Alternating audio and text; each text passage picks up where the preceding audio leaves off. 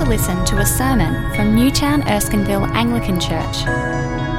As a church, we want to see whole communities captivated by Jesus Christ and living out his freedom.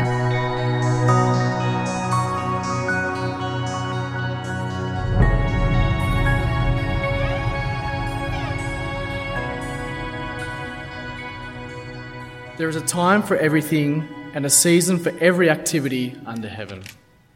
A time to be born and a time to die, a time to plant and a time to uproot, a time to kill and a time to heal, a time to tear down and a time to build, a time to weep and a time to laugh, a time to mourn and a time to dance, a time to scatter stones and to gather them, a time to embrace and a time to refrain, a time to search and a time to give up, a time to keep and a time to throw away, a time to tear and a time to mend, a time to be silent and a time to speak, a time to love and a time to hate, a time for war and a time for peace.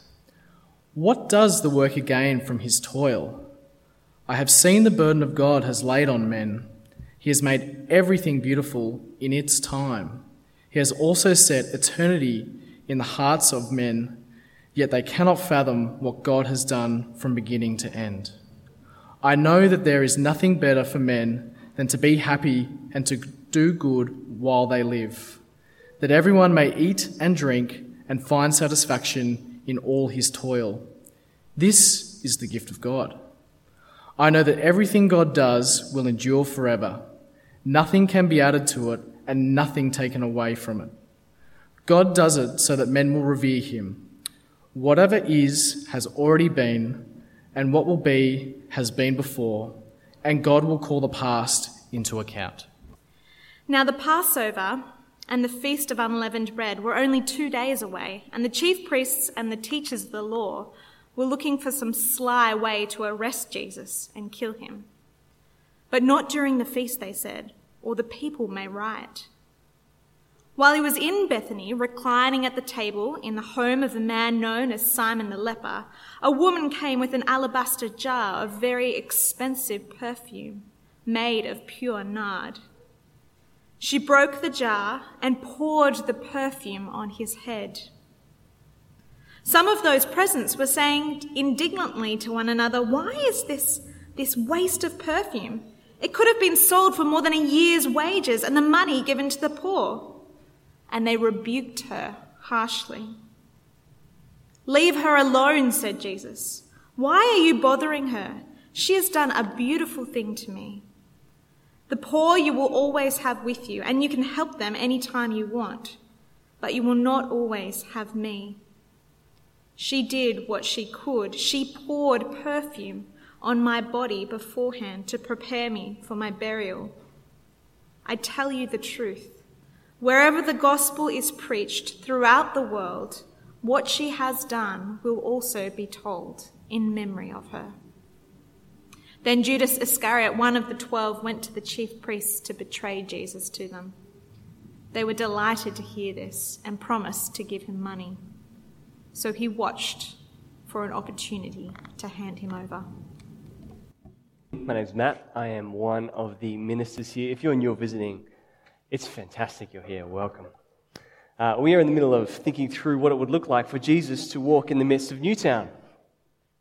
How is it would he answer the narratives and the stories that we hold close to ourselves? And this evening we are thinking a little bit about beauty. Now, one of the things, uh, having moved into this part of the world that really has captivated me uh, is graffiti. Uh, where I'm from, graffiti makes things more ugly.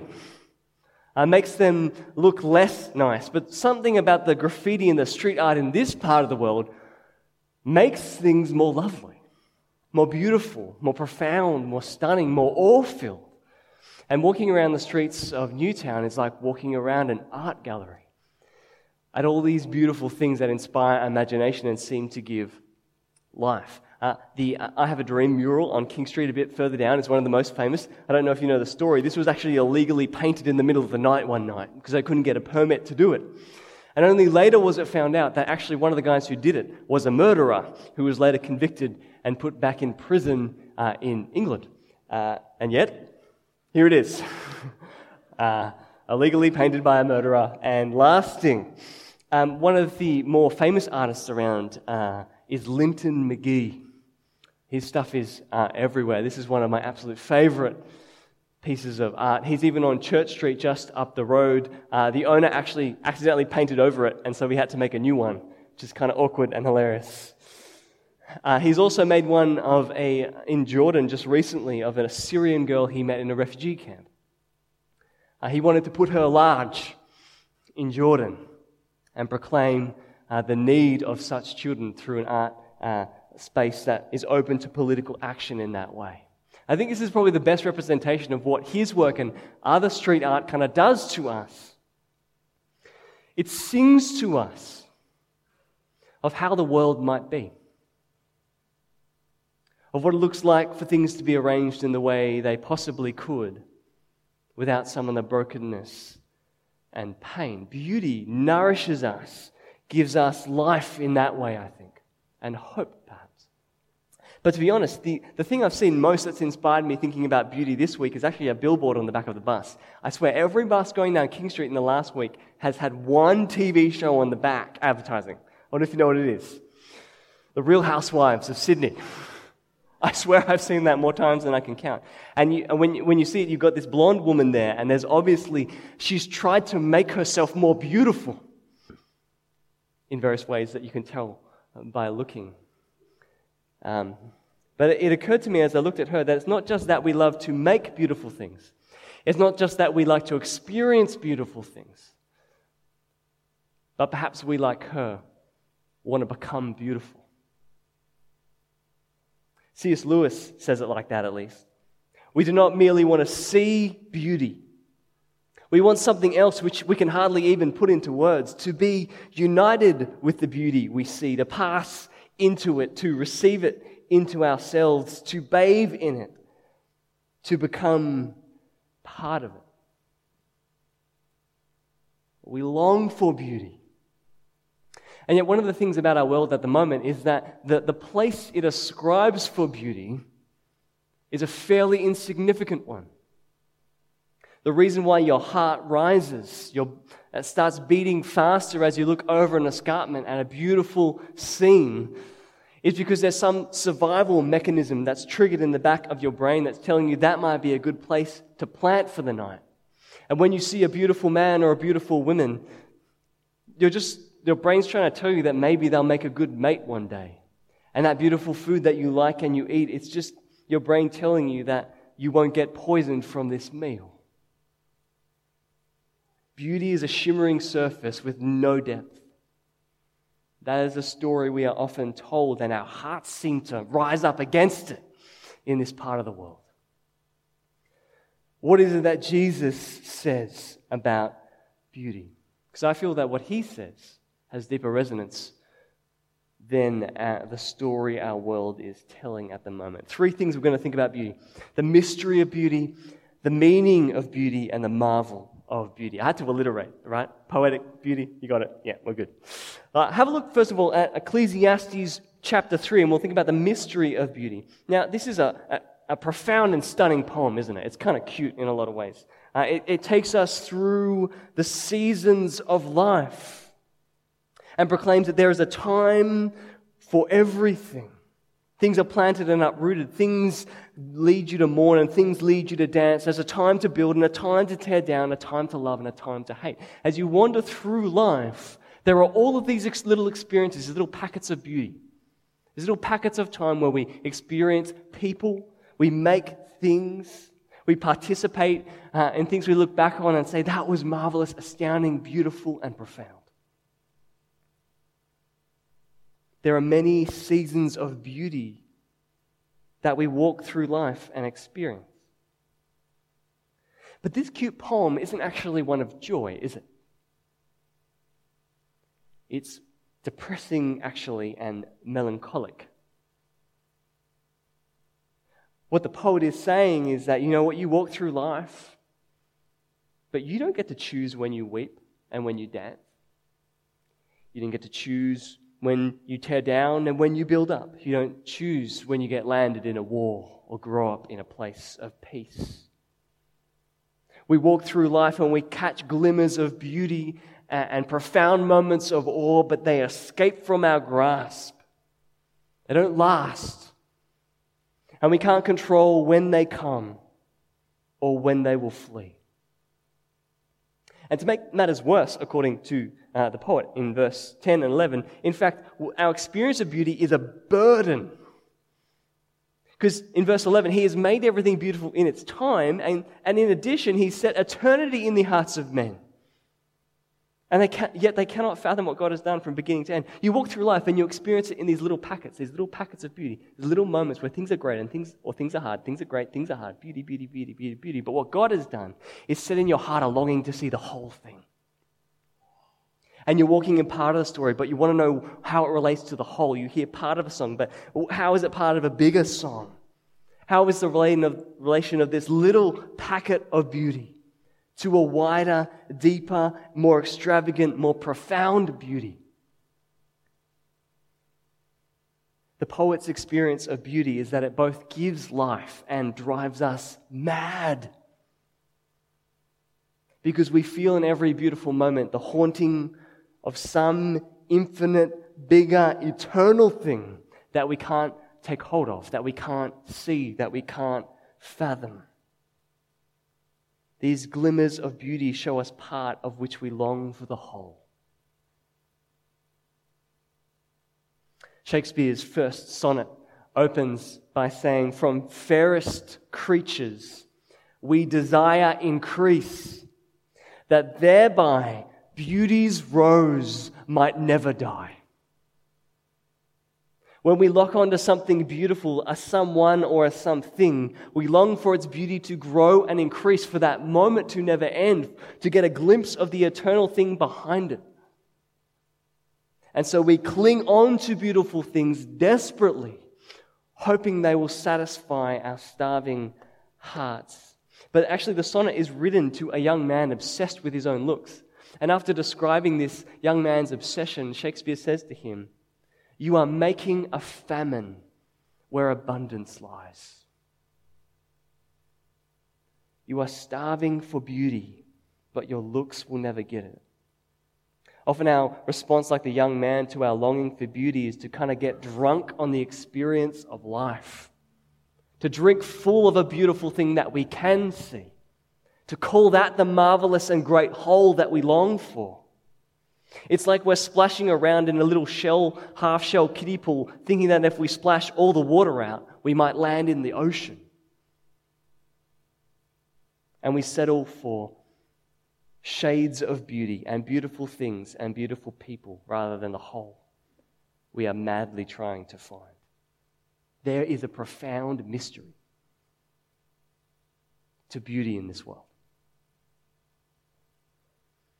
So what is beauty's meaning? If we flick over to Mark fourteen, we see a fascinating little story. As Caitlin said, Jesus is at the end of his life, and this story is bookended by uh, people scheming Jesus' death. The, the chief priests and teachers at the beginning, and at the end Judas agrees with them to betray Jesus. But in the middle, you get this story about a woman. And Jesus labels what she does as beautiful. Now, we're not told her name. We're not told what she does. Mark makes us focus purely on her action. She walks in. Jesus is at the table of a man named Simon the leper. Apparently, dinners were open things. You could walk in and hang out. I don't know what that's about, but it's true. And Jesus came in. Uh, and he's sitting there, and this woman walks in with an alabaster jar, and they these these beautiful long-necked jars, uh, and it's full of expensive perfume, pure nard. And the, these jars would have a little cloth in the top, so you could kind of dip a little bit here and there, you know, just to make yourself smell good. Um, but she doesn't bother with the cloth. She just smashes the whole thing and, and just lathers it over Jesus' head. It is extravagant. It is reckless. And in fact, the perfume itself costs a year's wages. It is worth sixty grand. It is expensive perfume. And those looking on know it. They go, what are you doing?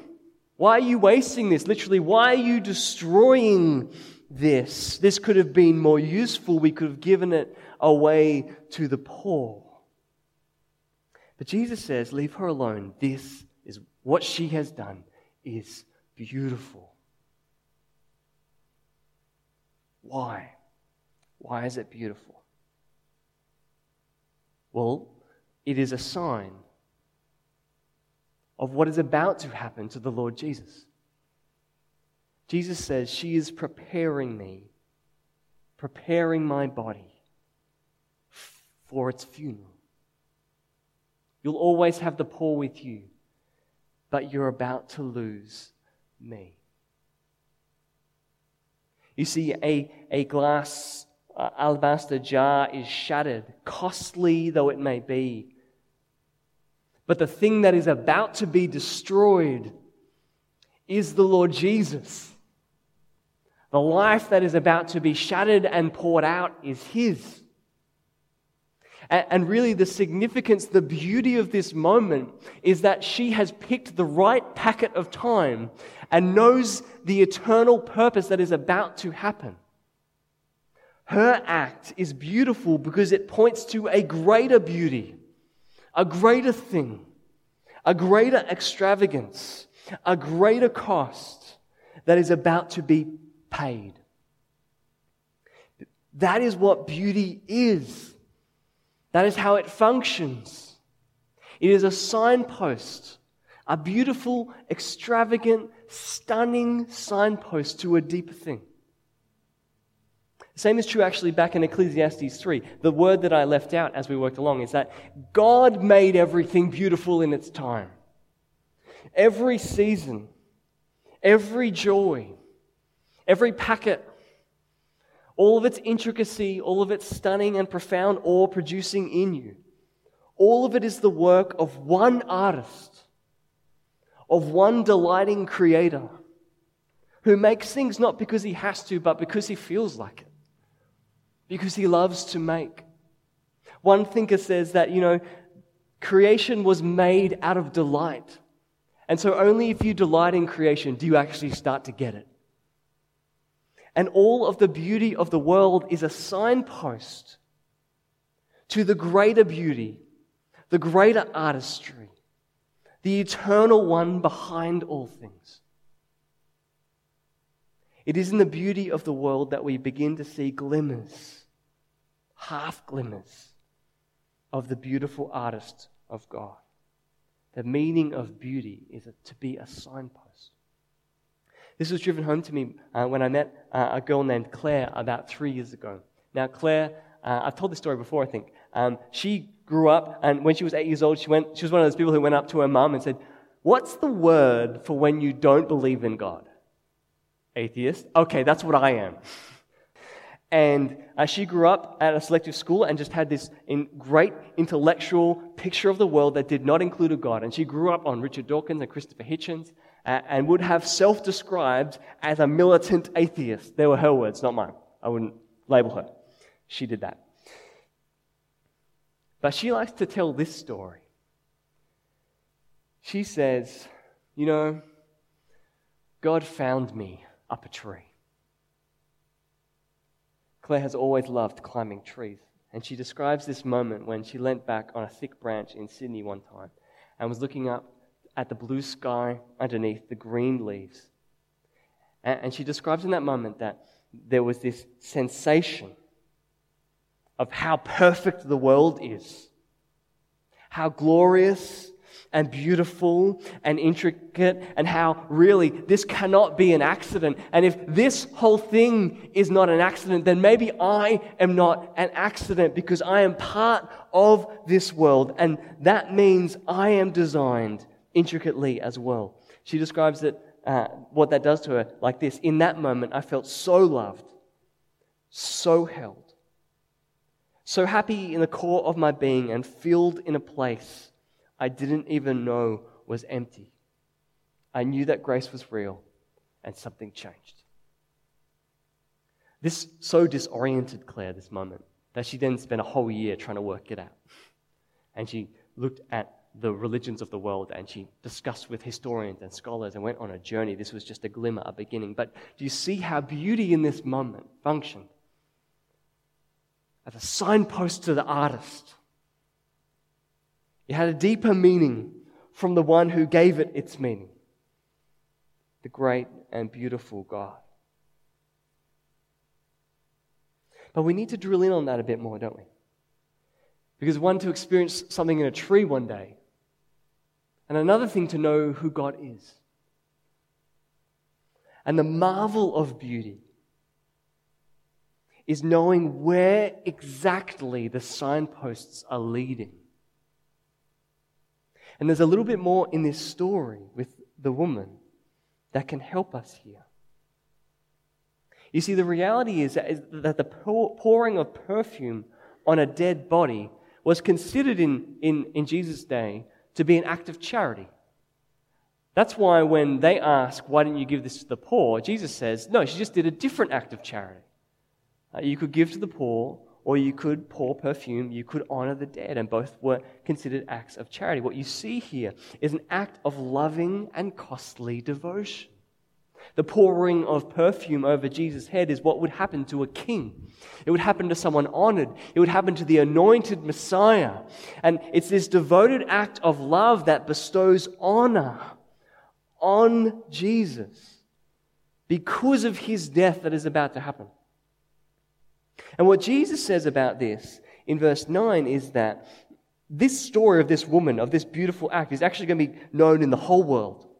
Is going to go out with what he calls the gospel, which means good news. Even Jesus has an idea that his burial, his funeral, will break into good news. She sees something and he knows something. But that is just bizarre, isn't it? How can this beautiful act of this woman compare to the cross? I mean, there is nothing beautiful about the cross that Jesus endures. It is brutal, it is shameful, it's disfiguring, it's frankly disgusting in the ancient world. The antithesis of perfection, the antithesis of beautiful, of the glorious, of the good. How in any way can the cross of the Lord Jesus be beautiful? Actually, in the frame around this passage, we get a hint. The time when they were scheming about Jesus' life was the Passover, and they didn't want him to die in the Passover, but he ended up dying in the Passover. And what the Passover was, was another incredible time of ritual in Jewish life. Hailing back to days when they were in Egypt, when they were commanded by God to kill a lamb, to get its blood, and to put it over the door frames of their house. And what happened in that night is God saw the blood and went over the house, and his judgment went with him, so nothing touched the house. And for the ages since, the Jews would enact the same thing. They'd put the blood on their doorframe to say, you know what? The blood means that the, the judgment of God passed over us. It was the lamb for our sons, the lamb for our family, the lamb for our judgment. And Jesus' death is the same. He is the great Passover lamb. He is the one whose blood is sprinkled over the doorframe of the world, who enables the judgment of God to pass over us. You see, it is not his ugliness on the cross. It is ours. It is our failed attempts to understand the beauty of the world and bowing down to all types of things that have brought God's judgment on us. That is the end point of our life in Jesus' body. And the only reason this is beautiful is because he did it out of love for you and me. The beauty of the cross is that the God, the artist of all things, lays down all of his beauty, all that he has, that we might stay part of his beautiful world. and really all the beauty in the world, all the little moments, all the little glimmers, they are all summons, they are all half-filled songs, half-filled places, drawing us to that one place, to His cross, where beauty is completely inverted and defined and recalibrated by His love for humanity, by His willingness to costly break the vessel of His own body for the world. And the way to become beautiful is to follow the example of the woman in Mark fourteen, who is so captivated by the Lord Jesus, by His impending death. The bowstrings of her heart are so bent by what is about to happen that she enacts love and honor to Him. She enacts and does beauty because she is captivated by His beauty. That is the way that we become beautiful. So as we conclude, let me just let you dwell on that. There's a mystery behind beauty. There's but a meaning in it being a signpost. And ultimately, the marvel of beauty is the cross. And all the glimmers in your world, all the half-filled thoughts, all the transient moments are filled with the song of a God summoning you to the love of His Son, longing for you to accept His death on your behalf and to live out a different type of beauty, of self-sacrificial love for Him and others. Let's pray.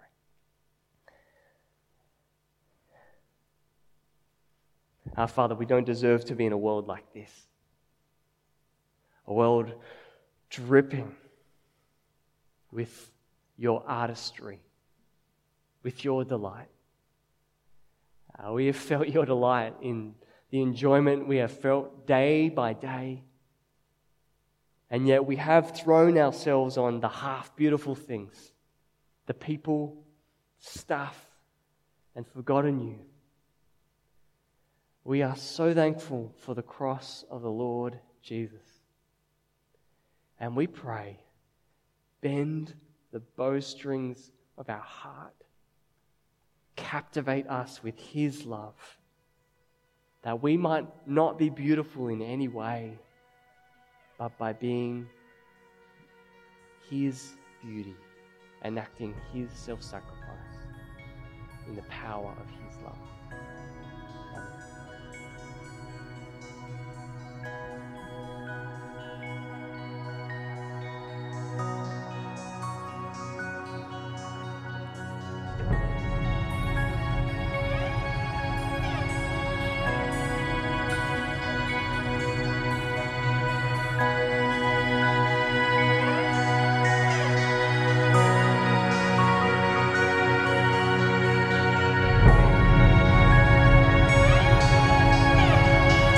Thanks for listening to the Newtown Erskineville Anglican Church podcast. For more audio content and information about our church, please visit n e a c dot com dot a u.